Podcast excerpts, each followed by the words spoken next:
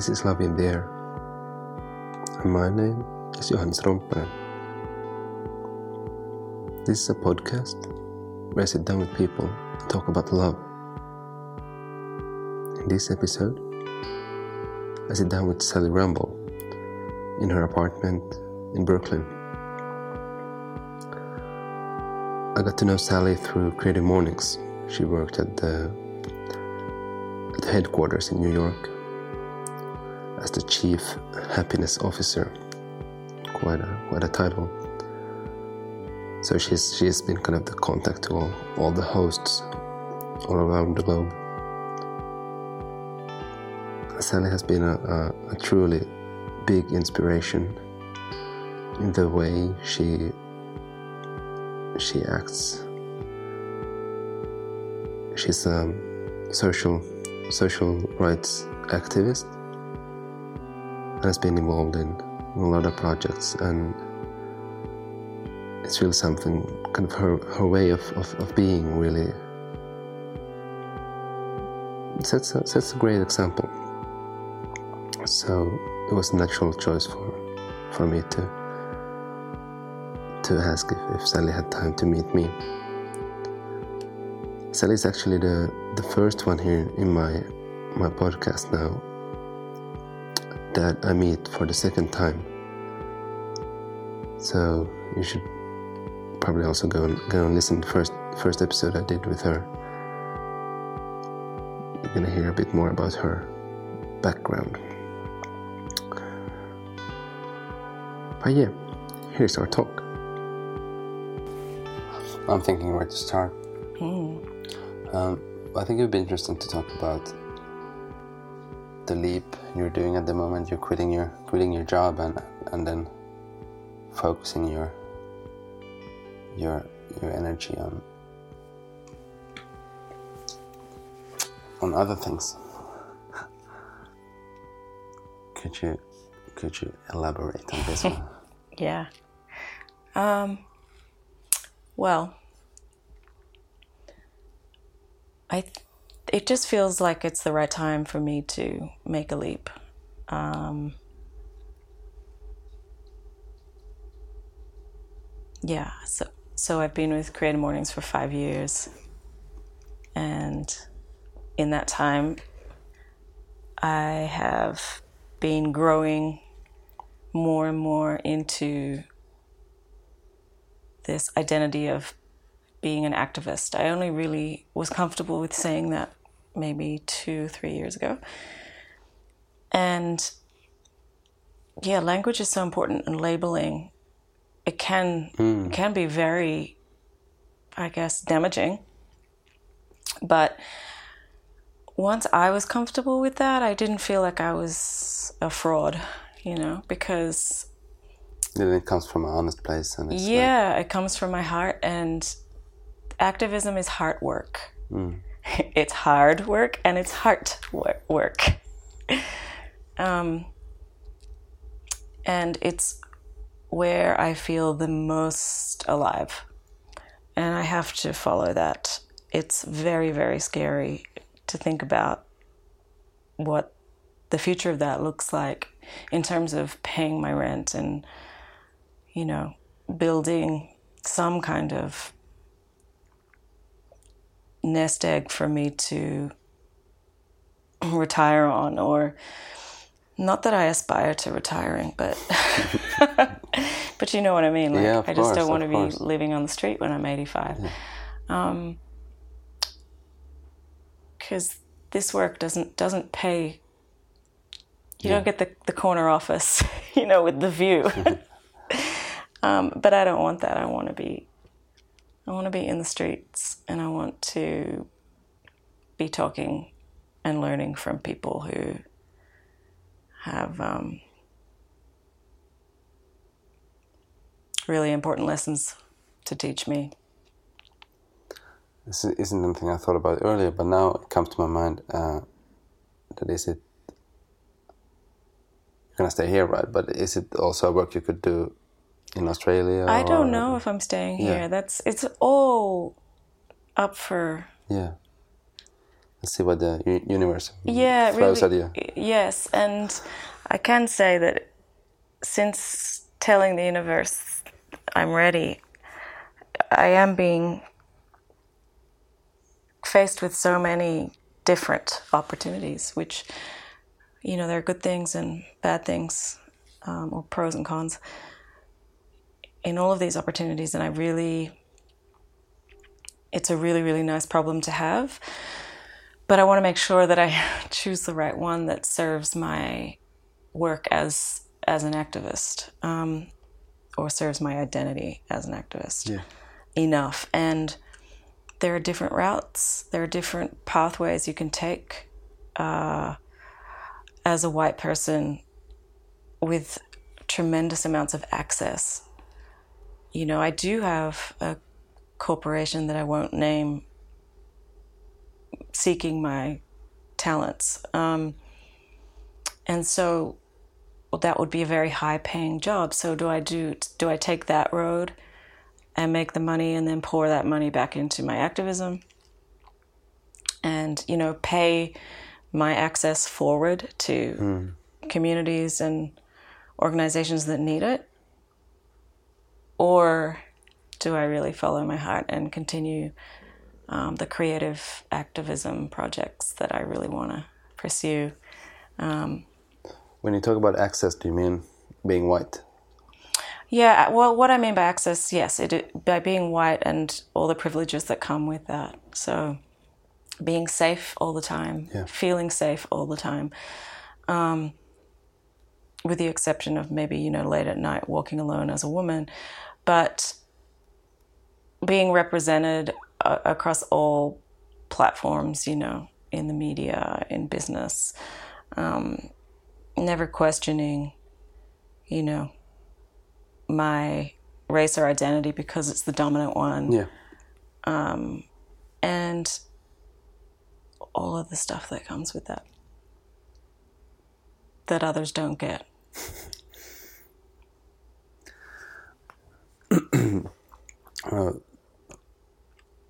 I've also th- thought a lot about um, activism, and, and that it's it's something that I feel a calling, but You definitely have a calling.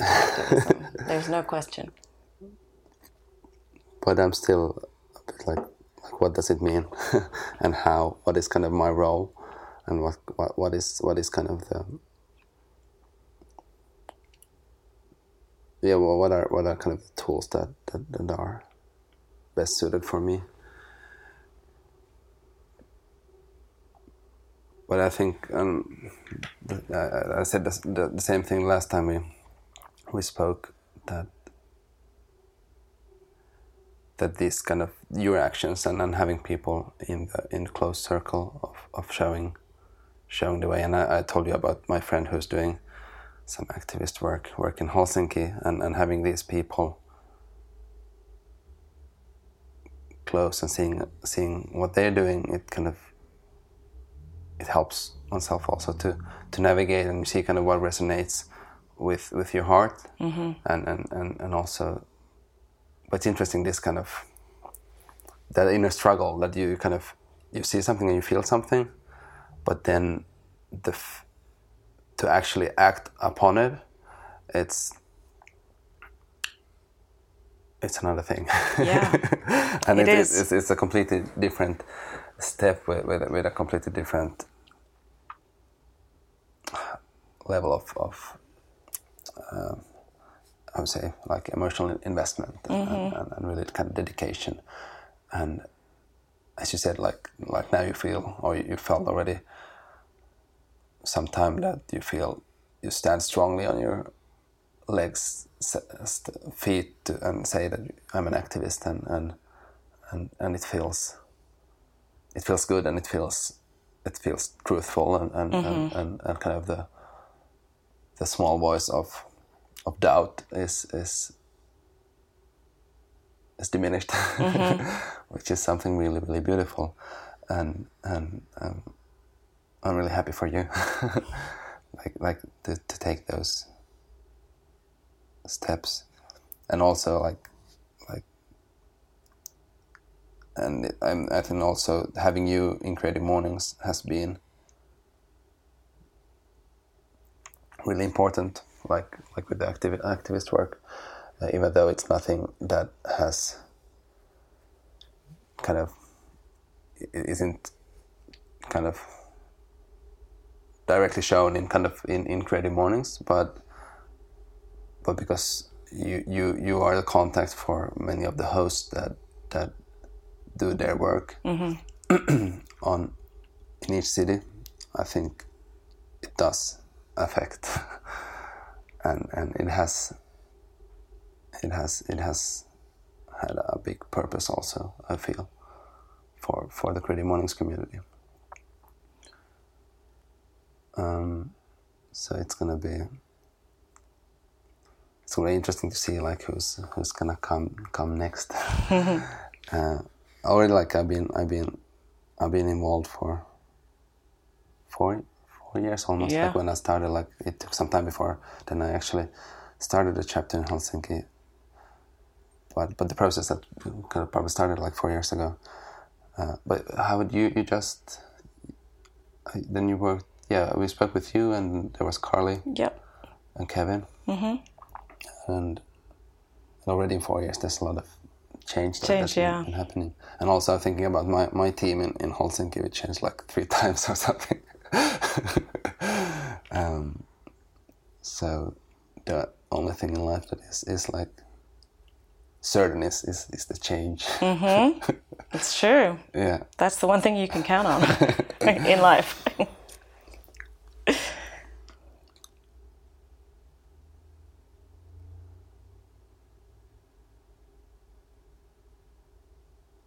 Could you name name some of the? Because I, I, I also feel that it's the work you do that it's it's work of love, and it comes from from a place of love, like the actions. Mm, so that's why I also felt so compelled to to do this talk with you. And that this is actually the, the first first one I'm, I'm I'm doing like a second round with. Cool. I have I, I have a few with, with, with whom we planned that we're gonna do. We're gonna do it a second one at some time. So it's also nice to see kind of where we were like a year and a half ago and, Yeah. and where we where we're at now. What what are the what are the projects at the moment that take most of your your time and energy? Yeah. Um, well, Creative Mornings is still Yeah, yeah, my yeah. biggest project until um, the end of the month when I leave. But um, the stuff that I'm, the work I'm really, really excited about is um, continuing the We Love You project, which I don't know if you know about that. I, uh, and this is a testament to just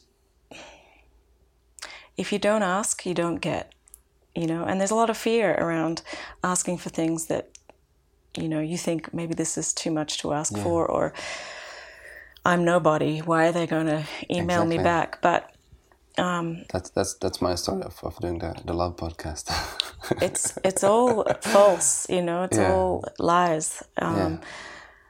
and it's it's a dangerous narrative because everyone deserves you know um, a platform and you have to fight for it so i was um, i knew that i was finishing up here creative mornings and i met with brian um, who came up with the idea for the We Love You project and the photographer of the of the project. But apparently, he just revealed to me recently that he was I was the first person he told, and then I picked up the project and ran with it. Um, and so we met up at the beginning of the year, and we both came to this catch up with exactly the same thought that we need to keep building on this project. It had been a year since we'd touched it because I had medical issues last year and he had a baby. So we were both feeling the same thing, and so I uh, I sent an email to the Obama Foundation. um, because there's an event happening in Newark, and we really well they're that they're supporting, and we really wanted to do We Love You Newark because it's just across the river in New Jersey, and it's one of the epicenters of opportunity gaps, really for black men in particular, and so we're going to be. Uh, so I got an email back saying we we would be thrilled to have you, and followed by a phone call. Um, when will this be? On the twenty seventh. I mean, this month. Mm-hmm. Okay. Yeah, so we're going to set up at this youth summit. So it's like next week. Mm. Yeah. Yeah, we'll set up a booth and we'll uh, photograph. Gosh, they have 800 people coming. Yeah. I don't know if we'll get all 800, but um, and I'm going to take some video and um, and you know they encouraged us to speak with uh, the director of My Brother's Keeper, um, which is an initiative of the Obama Foundation, and uh, because they would be interested in partnering um, if when we come to Chicago. Beautiful. So that's that is what I'm really excited about. Yeah. Um, and they said this should be a national campaign. It should be a national tour. And i was like i know. This thing's bootstrapped you know? Yeah yeah. This is like the tiny amount of savings that we have and all our spare time and energy and anyway so just to have that kind of validation is pretty cool. We'll see where that goes. The other one is um, which i haven't spent enough time on but i need to and I want to is uh, this newsletter, The Wake Up, yeah. um, which is targeted at you know my white community and giving white folks uh, tools and resources and letting them know about actions taking place, um, mostly in the Black Lives Matter movement uh, and in the resistance in general. And how has the feedback been? You know, it's all been positive, which I'm confused by. I'm like, wait, if a woman of color was sending this mess, this newsletter out, mm. you know, there there would be backlash, there would be comments, there would be, you know, um, but it's like, and this is a, I think this is a big part of the landscape and the movement and the res- and the resistance until like a white person legitimizes or what the black female voice has been saying for centuries, other white people won't listen. Um, so that's yeah, that's uh, interesting. Uh, it comes to my mind. Uh, uh, a friend of mine, uh, he he wrote a book on poverty, mm-hmm. and and it's also kind of discussions that that's been being like active in, in, in the poor communities, in communities of the poor, um, for ages. Um, but there's been this uh, like huge communication gap between um, between the how, how, how do you say that in English? But the the, the educated ones mm-hmm. and the, the, ones in like in charge. Mm-hmm. Um, so so it, it was interesting to see, like really like it was got really tangible the fact that that Matthias um, he he's, he he really kind of struggled to to take an, a, a, another path and, and go to the university instead of, of, of working as a truck driver as, as his father and, and, and kind of the whole his brothers and and the whole kind of like like like really choosing, following his heart and, and choosing a path mm-hmm. he felt important for him, and and he wrote a book, and, and suddenly he is he's listened to because he, he was able to kind of use the words mm-hmm. of, I mean, it's, it's, it's the same narrative uh, that's been talked about all the time, but nobody's listening. But then, right. suddenly, then suddenly, when you kind of you translate that into into the, the the words of the intellectuals. Yeah. And and, and suddenly he, he, he became the the kind of then he was interviewed and he was in TV and magazines. legitimized. Yeah, and, and he was kind of the, the, the official poor, and and and and I was also a bit horrified about all all the the crap he got. Mm-hmm. Like like there were people like like like then especially like entitled people who, en- entitled people who, who were born into wealth and, and, and, and have this idea that everybody mm-hmm. it's like all the possibilities are out there. You just mm-hmm. you just you just have to you're just you're just lazy if you're poor. And, and and there's a lot of this discussion going on. And and, mm. and, and so they're like throwing the ball at Matthias like like like why like why do, why do you study literature? Of, of course you're poor like you should you should go you should do some some some real work. Uh-huh. And and and and there's so much like people like people come from such different worlds and they they they don't want to see. Right. they i mean it's, it's really like often unconscious but it is a clear decision of not wanting to see Yeah. even, even, even, even though you lay it like Yeah. you lay it right open and, and, and you're like look at this Right. and th- then they still like they still find a way to, to not look yeah, because it's uncomfortable, or it Yeah. brings them it brings them shame, um, which is a big, unfortunately, a huge obstacle Mm-hmm. in the way of getting through to people and doing the work. Um, what what I encounter a lot is if if I point out particularly to white people, their privilege in situations, they're not ready to to face the fact that actually, yes, they did start a mile ahead of, you know, a person of color from birth, and so everything that has come to them has been in some ways just undeserved. It's not. Um, they didn't necessarily have to work twice as hard like a person of color to be in the same position. So, and that brings shame. And then what happens when people are in a place of shame? They get defensive.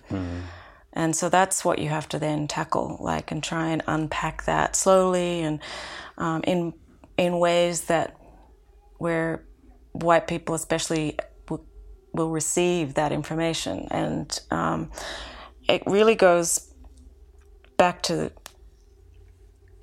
this thing that I keep repeating in the work. You have to meet people where they are, and you you have to do the best you can to hold judgment. It's so hard um, when you see ignorance, uh, yeah. when you experience high levels of ignorance, and I still have areas that I need to do work on myself. Clearly, I'm still learning, but so I'm guilty of it. But meeting people where they are and then strategizing how to reach them um, in ways that they're going to receive it. So, in ways where they're not going to put up this defensive wall.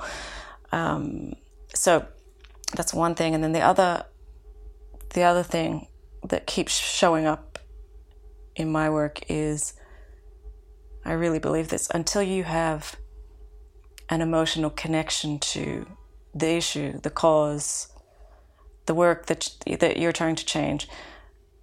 So, for instance, until someone has an emotional connection to your friend's poverty, mm-hmm. because maybe they have a cousin or a friend or whatever who also lives like that, it's harder for them to care. And unfortunately, that's just the way human Yeah, beings are made. Uh, I'm completely invested in invested is the wrong word, but focused on the black community because I have so many relationships and loved ones in my life uh, that I need to fight for. And that might beg the question well, you know, what what gives you the right? um, and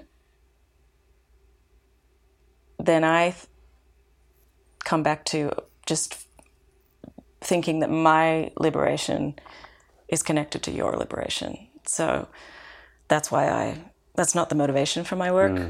Love is, but I firmly, strongly believe that you know nobody's free until we all are. I was thinking about education and like how like creating awareness that it's it should be a integral part of also the education system. Is it is it like how, how is it? Yeah. Um, you know, you you have to select Yeah. it. You have to be already um, educated and aware that it exists. It's not something that it's not like English or math, Yeah. you know. But I remember in in in element is, is the elementary school the 1st uh, the first classes in school. Uh, we had this one day workshop. Um, I was seven or eight, and I still remember it really, really clearly. Um, the day started with you got you got you got it was lottery. Like you got a you got a ticket which which said like your age and where you were from and and so that kind of determined your your your your place for that day. And then the day was full of tasks like like throwing a ball into the into a basket for mm-hmm. example.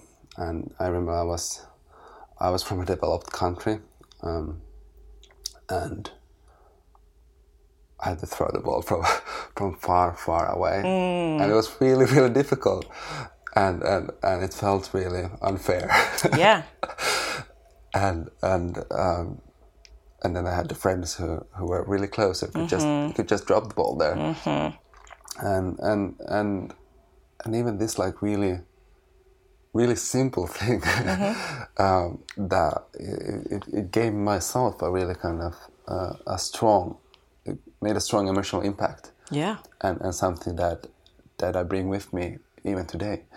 And and, and that's also a reminder of, of how how kind of how simple in a way like the tools they, they don't have to be that it isn't necessarily that complicated. And it's, it's much about the will of, of, of going into the comfort zone and, and especially then the responsibility of, of educators and, Yeah. and, and how much how much power. I mean here you think okay it was the, the principal who thought this is an important thing to do. Yep, and, and, and we're gonna invest a day for this. Yeah, and, and, and we're gonna cut some other classes, but this is important, and and and of course there's a lot of planning and and, mm-hmm. and, and involved.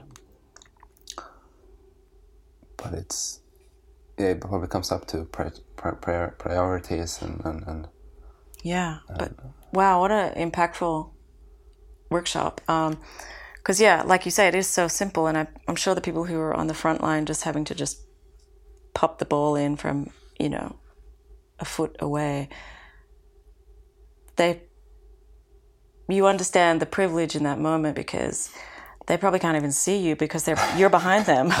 yeah, yeah, so why should they care about about you? Um, that's very symbolic. yeah, and the only kind of and the only experience they have is like. There's the basket. I have a ball. I put it there. Right, exactly. Like, what- what's, the, problem? yeah, Like, it's a great, great metaphor like, for like you there back. Just, just come Inequality. closer. I can't. I'm back here. yeah, Yeah.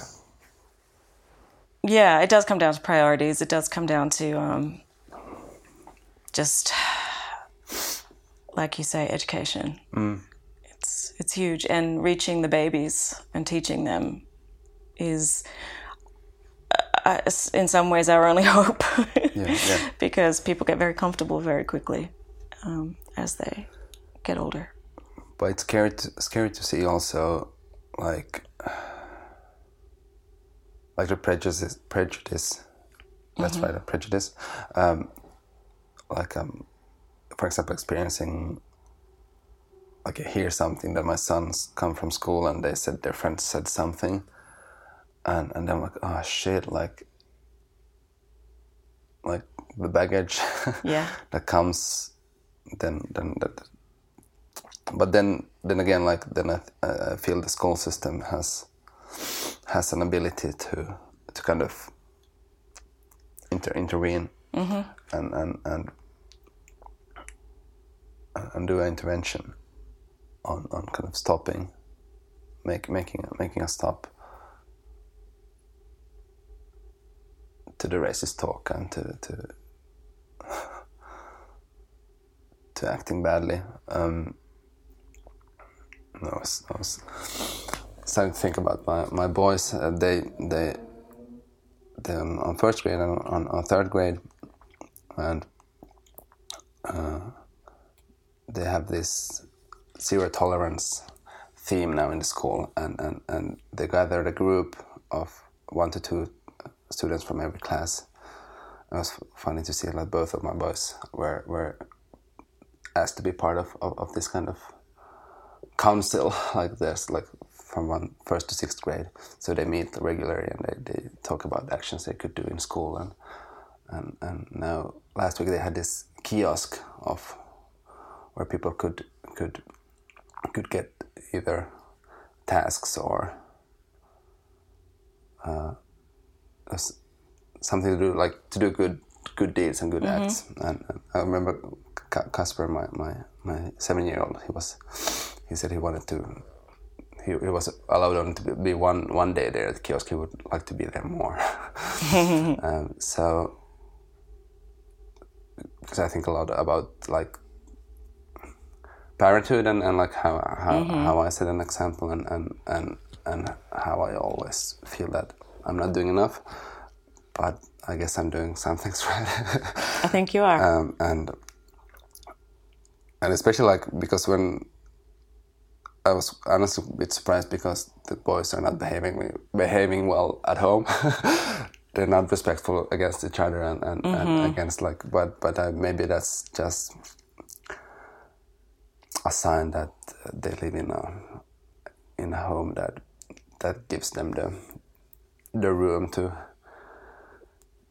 to let the extra steam out. Yeah, absolutely. I mean, I don't know many brothers that behave and respect each other at seven, but um, that reminds me of you know I was in Australia last month, getting to spend some valuable quality time with my niece and nephew and my family, and one evening, my seven year old nephew, Owen, same age as Casper, mm. he just got up and started clearing the table, taking people's plates and and we said, "Oh, wow, thank you, Owen." Like not expecting this, yeah. you know, because he'd never done that before, and um, he'd rather be on his iPad, you know. Yeah. And then at bedtime, I was tucking him in, and and he said, he said, "Do you know I've never I've never cleaned the table before in my life, but it felt so good. I'm going to do that every day." And you know, he's he probably forgot the next day, but the fact that he was able to recognize yeah. how good serving people felt um, and he valued it I, I came downstairs to my sister and her husband and said, You guys are doing good. we just turned a corner up there and yeah. That's it's it's all very as it should be. Yeah, yeah, yeah. Those are like amazing moments. Yeah. sorry, one more story. He also yeah. doesn't like zoos because, oh no, they were studying freedom at school. Yeah. And he Owen was asked what he thought uh, freedom was, and he said, uh, "Was that the question? I can't remember." But he mentioned something about how animals are not free in, in the zoos because they're in cages, and he really was not okay with that.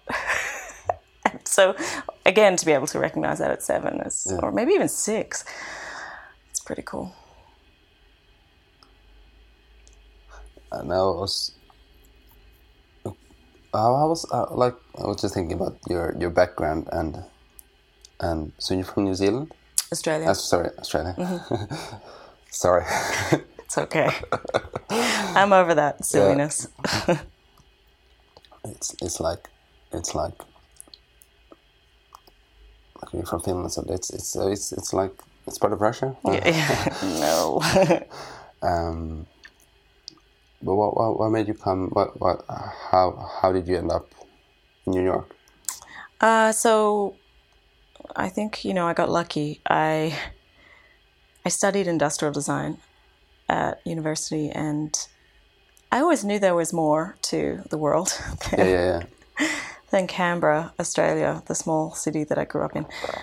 And, um, you know, I was hungry to learn and discover. And so I applied for an internship uh, at a company called Smart Design here in New York, and I got it. And I was I was determined to make this three months turn into a full time position. And again, luckily, I was able to do that. And so that was 18 years ago. Yeah. And then you've been because with the visas, it's not always that easy. So then you you've had a, a work ever since. Yeah. Yeah. Yeah. I, I have a green card now, Yeah. which gives me a lot more freedom. But at first, yes, I had to be sponsored by the company that I was working for, Yeah. which is not ideal. But Yeah. yeah. You're talking earlier about like like the power, like how how we're, um, like how the finances a lot often determine our choices, mm. and sometimes you kind of feel like people's like the meaning of life for, for many people is to to pay their mortgage, mortgage and God. then it's like, Yeah, and I'm like, uh, uh, this this can't be the meaning. It's so not the meaning.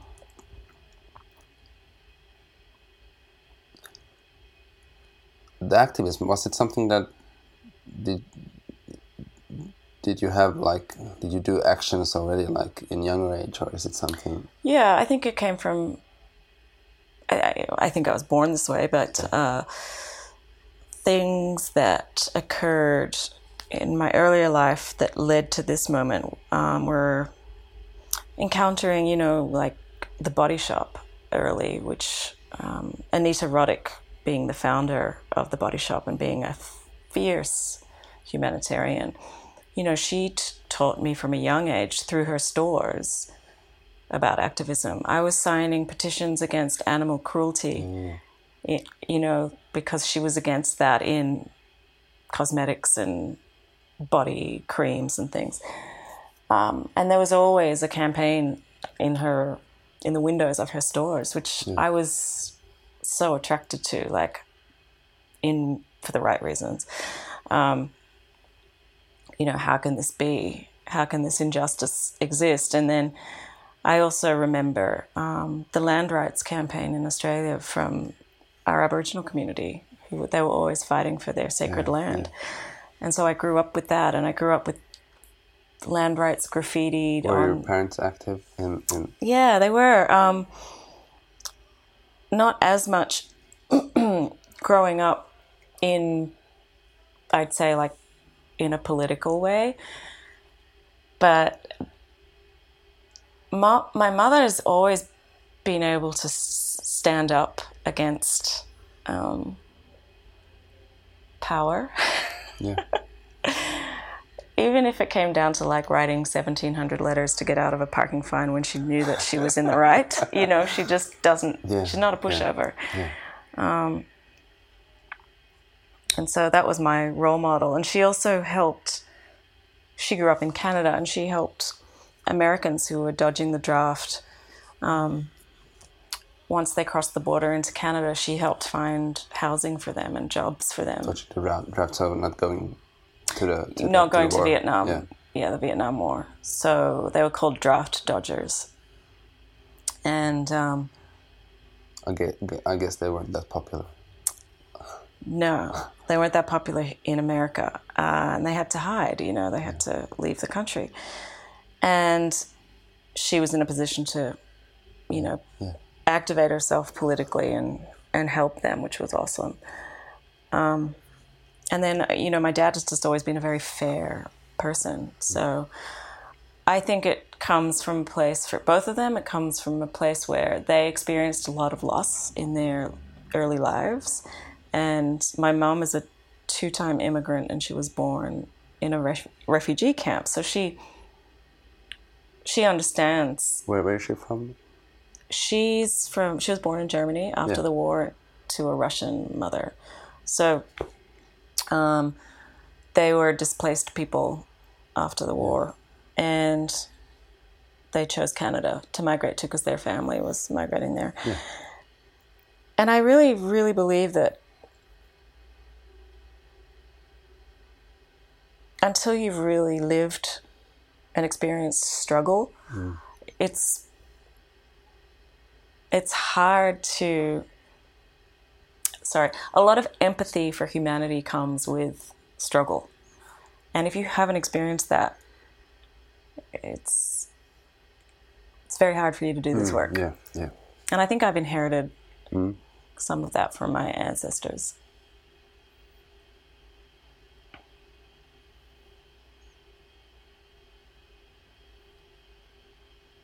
I was thinking about like also you, you can't like like if you would like somebody to to learn you can't just like put them in struggle.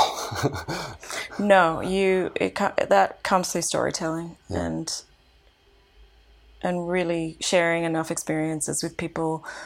Uh, sorry, that's why I find my job so important because I want to share with other white women my experiences so that they, they hopefully can see themselves in me.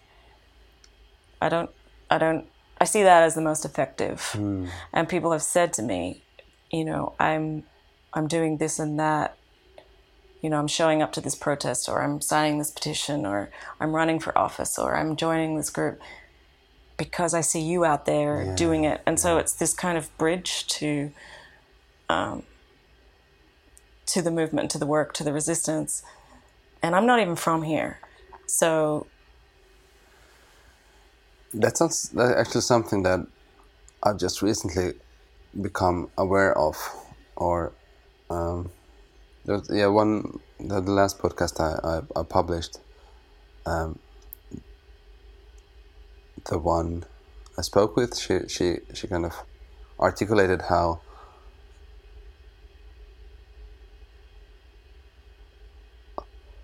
like like me showing up gives her strength showing up. And i never thought about this. Um, that's and why ne- showing up is so important. yeah i never thought about this. Um, but i've learned about it now when i start to get feedback about people appreciating my like m- that i share about our f- struggles with our daughter and, and, and the illness and and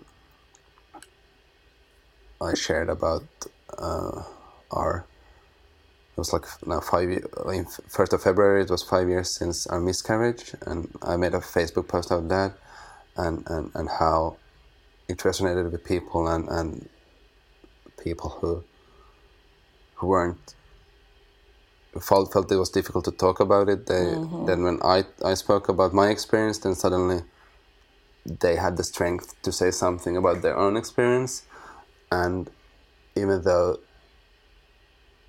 um, that has never kind of been my idea in my actions but it's been beautiful to to learn and see how it unfolds and and it also gives much more it gives deeper meaning to Absolutely. to to to the actions I'm doing and and and at the end like it gives it really gives also the strength to to keep on working and to see it that- Absolutely. that- that, like to understand that it's I'm not only doing this for me that the fact that I am doing it for me and I'm being honest with myself helps other to be honest with themselves mm-hmm. and and that's kind of a fresh revelation for me and Yeah. especially when, when you told told about this experience it came came to my mind Right. It's scary and it's very unpopular work. But look what happens when you share your story. Mm. Like you say, you're opening a door.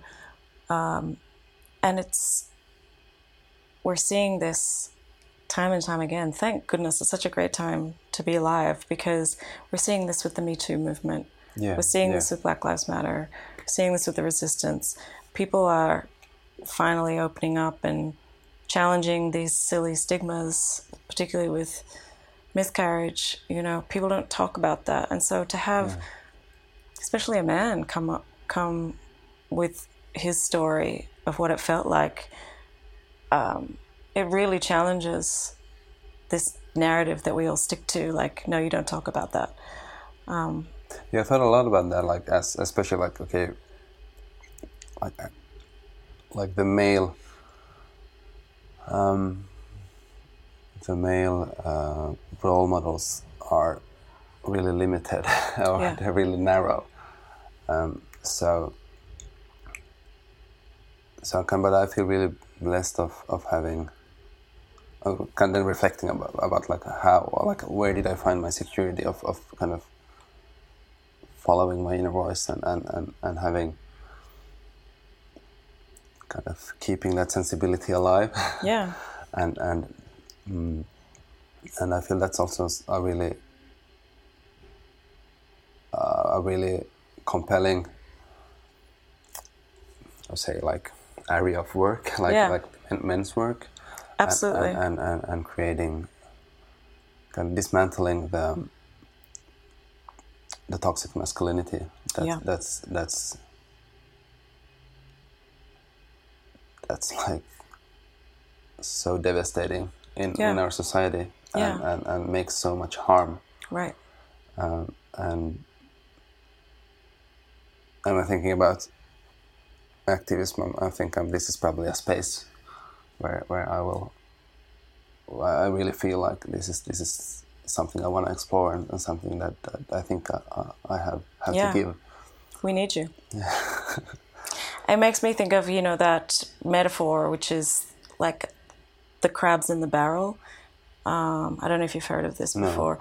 So if you put crabs in a barrel, they will they will use each other to climb up.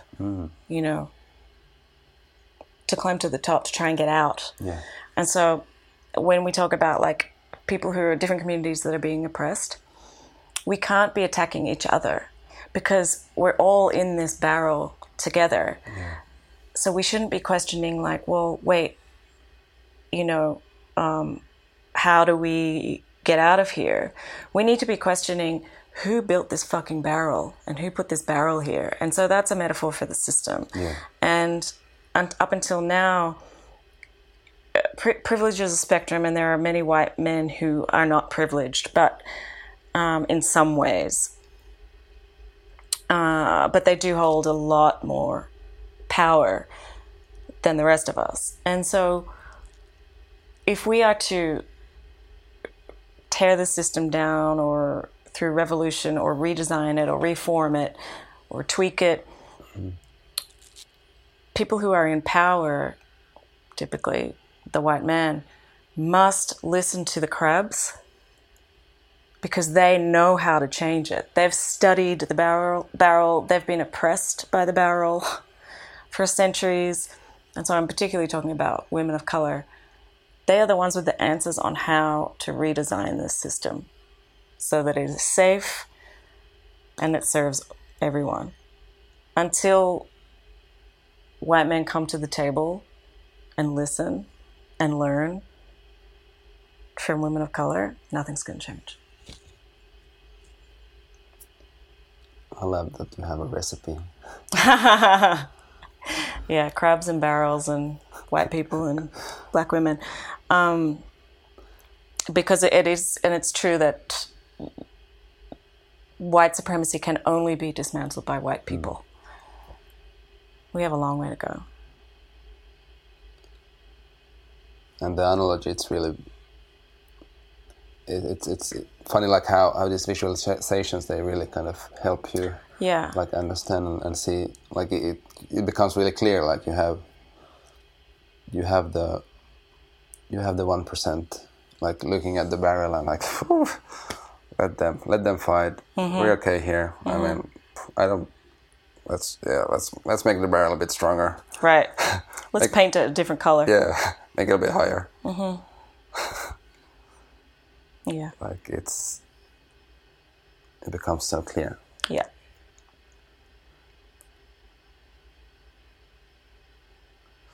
Are there like um, uh, can you can you name name some some like because I've heard some of the voice I've seen some some videos of, of from people from white men from from this one percent that that like are working and doing some some Yeah. Coming to the table? yeah Yeah. Um, well, I've seen Mark Zuckerberg is giving back, and I think uh, I think there's even he. I don't know if there's a foundation at, at Facebook. I want to hope that there is. Um, that gives to organizations who are tackling, in particular, criminal justice reform. yeah Uh, he's he's okay playing he's, a big act- role in he's that. active there mm-hmm. that's beautiful Yeah. Uh, you know, the Bill and Melinda Gates yeah Foundation, they've been active for a long time. Um, George Soros, I don't know him. What is it he's, you know, considered by the right wing to be, you know, crazy, fundamental um, lefty, but he's a billionaire that gives a lot of his money away to organizations in the resistance and social justice programs. And basically, you know, trying to alleviate poverty. Um, it's hard to think yeah of yeah white yeah, men. yeah. How, and There's got to be more. we have three yeah. uh, I've heard some um, about some criticisms criticism also about like greenwashing like that that that, that the way like to to avoid taxes you, you put some money on but does it does it then even matter like even even all the money that goes into good causes are money that goes into good causes Yeah, right. Well, money is just one arm, Yeah. right? Um, time and energy is way more valuable. yeah So really practicing what you preach and, and yeah setting an example walking the walk. yeah Yeah. Um, no so I was talking with with Kevin we met up with Kevin on on Saturday oh, cool. and and he was talking about his work and, and engaging communities, creating communities, and and also uh, he was talking about the the fact that how it's so much more valuable to to get some hands-on feedback of, of people's experiences instead of just saying okay there's 10,000 likes Oh, Like- yeah. like, uh, you, it's a bit the same thing like like money is good but but you kind of need like Mm-hmm. that, that that's the, the strong stronger vehicle is is like is, is kind of the actions and, and setting an, an example Right. Money is the most passive way to contribute yeah to any cause. Um, that's the easiest. No, the easiest is to sign a petition. It's like this there's a commitment curve, right? yeah I call it the commitment curve of justice. and it starts with okay, what can I do to, to engage with, let's say, Black Lives Matter? Sign this petition. Okay, I can do that. That's the first step in the curve. Share it with your entire network. That's the second, you know, level of commitment. It's a little bit higher than just signing one petition. And then the third it would be to donate money after that, it goes on to joining a social justice organization, running for offices at the top. You know, um, but there's many, many different steps along that curve that one can take, and wherever you start doesn't matter. You know, Um, it all contributes yeah yeah to change.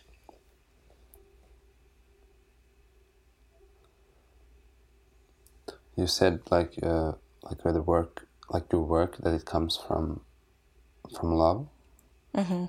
uh, what do you mean by that Well, just um, love for humanity, no matter what color, race, sexual identity you know, physical, mental ability, religion. Um, but more specifically, you know, I'm, I've just I've encountered situations in my life where I've seen just overt racism, um, and how angry it's made me, and how compromised it's made me and my you know partner at the time. And so i mean one example is there's many reasons i do this work but my partner and i were late for something for a party or an event or something and we were standing on the street and we were trying to get a cab. And i was already stressed because it was an important event and we were late. So you know you're already in that mindset. And i was like you know just chill. And then there were no cars stopping. And my partner, who was Haitian, had to step away because he knows full well, and so do I, yeah, yeah, yeah. that they don't stop. They won't stop. And I got angrier in that moment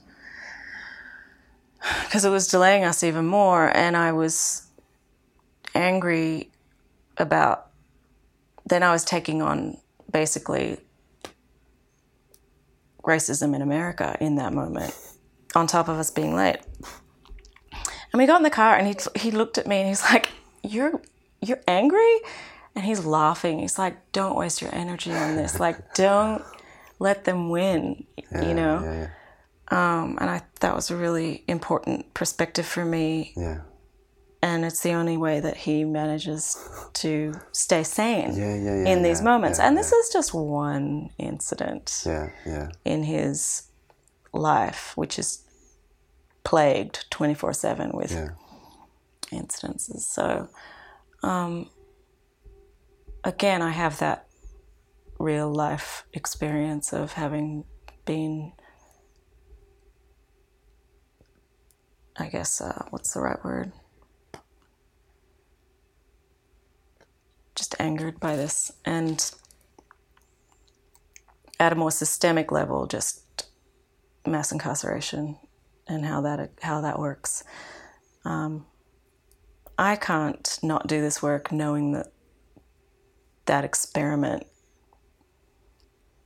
worked so well for the U.S. government. Like I, I knowing the information and not doing anything is just makes one complicit. So I choose not to. Could you, could you tell about the, the system? Oh, God. So. In brief. yeah, when do I start? Uh, well, 70s, Nixon, when he was president. This is on record, actually. There's a recording of him telling him, one of his aides during the 70s the problem is the blacks. They're taking our jobs. What can we do, basically? to make it look like? Make what can we do to solve this problem that we have that doesn't look racist? To put them in prisons. Yeah, so then came the war on drugs. During the crack ep- epidemic, there were all these disparities between sentences for white people versus black people for the same crime. Oh, really? Yeah. Um, how, like, but how, how, how is that that kind of uh, how do they argument for these kind of decisions? Like how is like how how how are because they were all racist in power. All the men at the top who were making these decisions and laws were white men. Um, but I mean, I should backtrack. Like Nixon was also, um, you know, campaigning. He had an election to win, and he had he had the choice actually to be to tackle the drug problem that they that started in the 70s after the Vietnam War with law or oh, sorry with law and order or to take a um, rehabilitation kind of health yeah, yeah. pathway and medical pathway. Um, and because he was up for re-election he chose law and order. Because you know everyone wants you to be tough on crime. No one wants to feel unsafe And imagine how different the world would be if he'd chosen the path of rehabilitation, which, you know, isn't it ironic that that's what we're all talking about during the opioid epidemic, which, you know, mostly targets white people. It was happening in more white communities than anywhere else. Yeah. All of a sudden, it's not a crime anymore. It's a, a health issue. So, yeah, mass incarceration was Nixon's solution. It's it's uh, makes me think about um, like the press coverage of of crimes, like in Finland, for example, when when there's some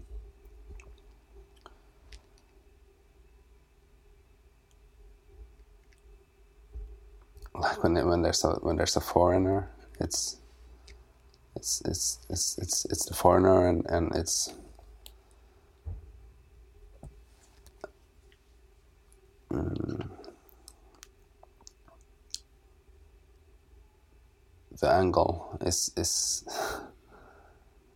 is always how should I say it? when when it's a Finn, then then the discussion goes to to him having a mental illness mm-hmm. and mm-hmm. and him like getting the proper support for his mm-hmm.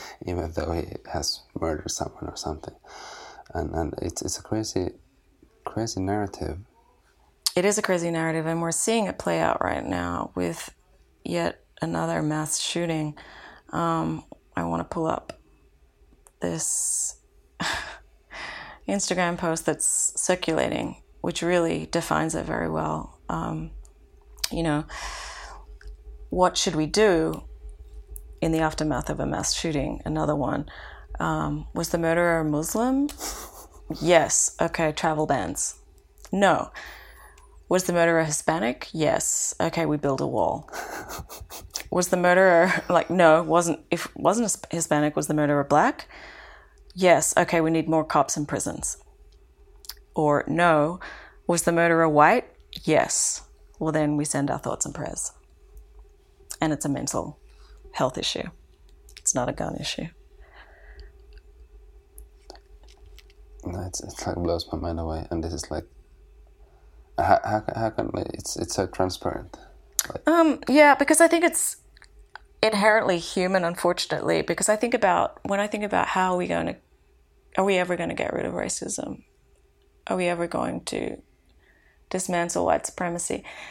Um, and I think about that obviously I've thought about it for years.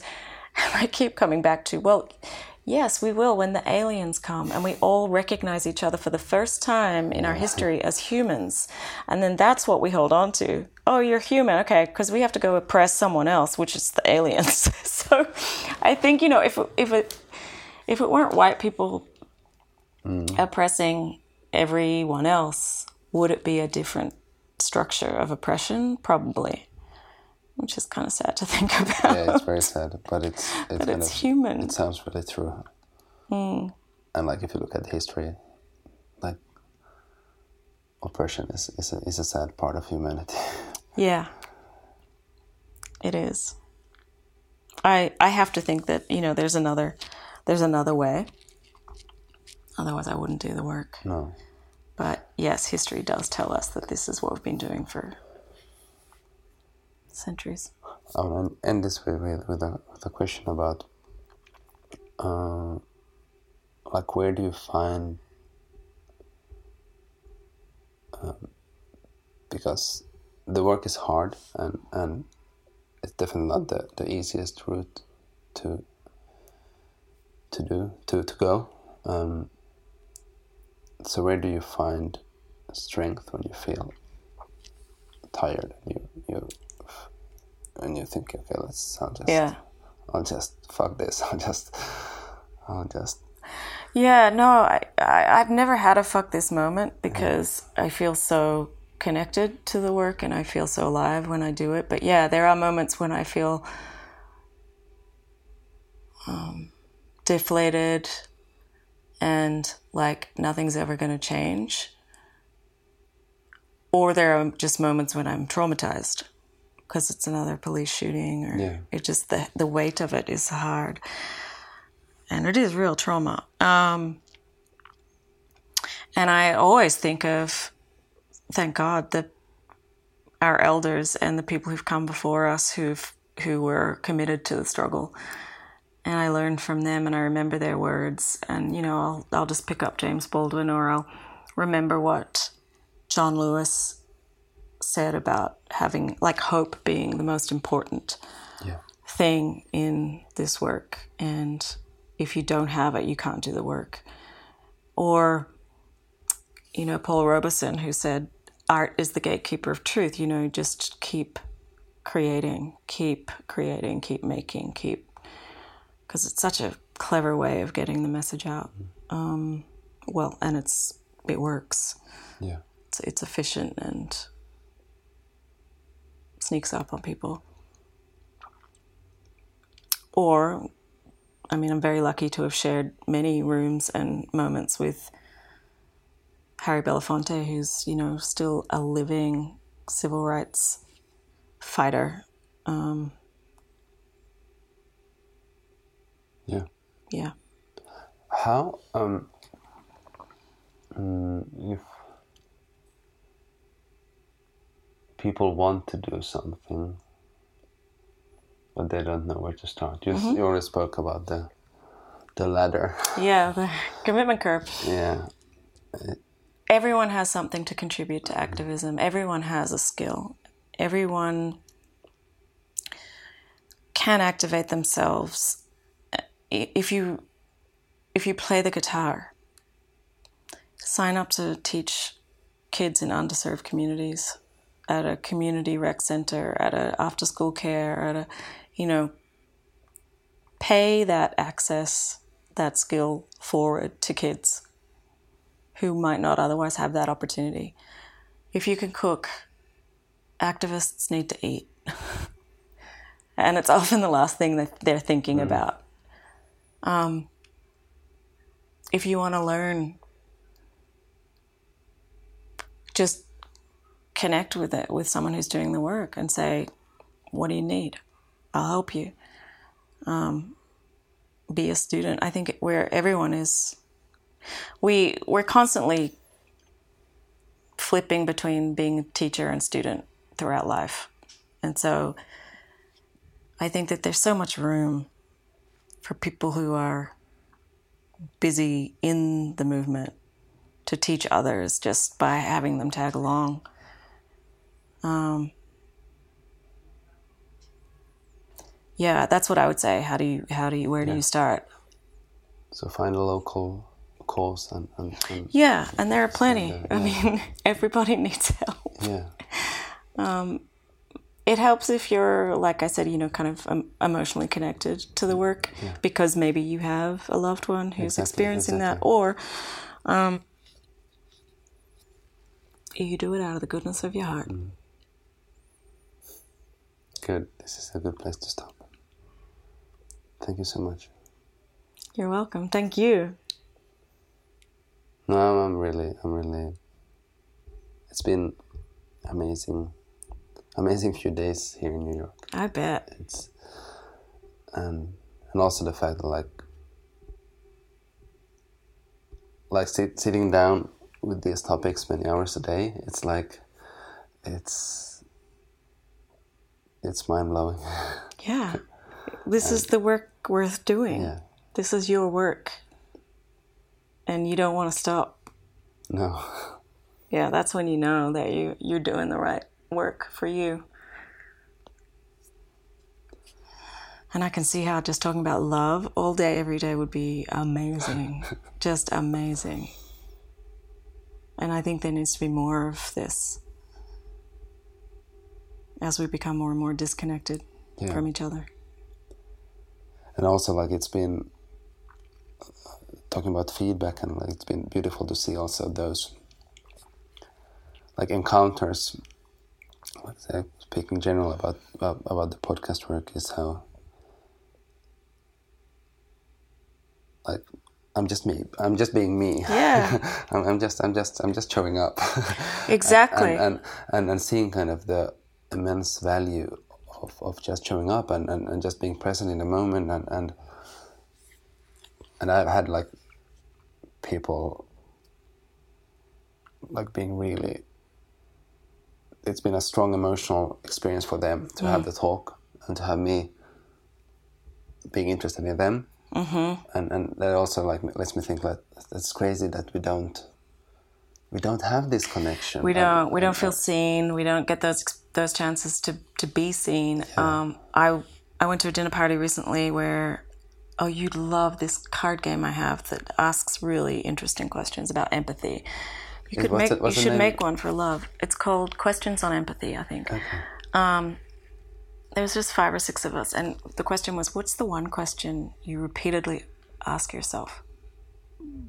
And we all had the same question every single one of us, and it was, "Am I good enough? yeah yeah that was the, the only thing I was thinking about as well like, Or am I enough? Am I Yeah, enough? Like, yeah. am I good enough?" And you know, I was in a room full of really amazing people, Yeah. and we all ask ourselves that. So, which goes to show that it is, we are not seen, we are not told that we are enough. yeah enough. Um,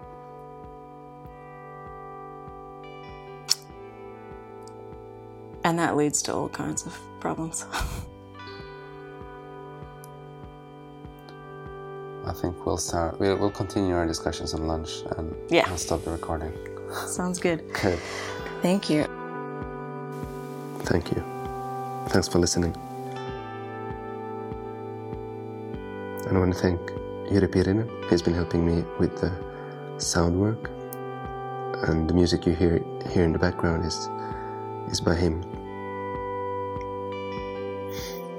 And I was thinking here about the summer. The summer is coming and should I have a should I have a break with, with the podcast, but it looks like I'm trying to to push this through. so, so there's going to be a podcast coming out every second week, even through the summer. Happy to have you along. Bye bye.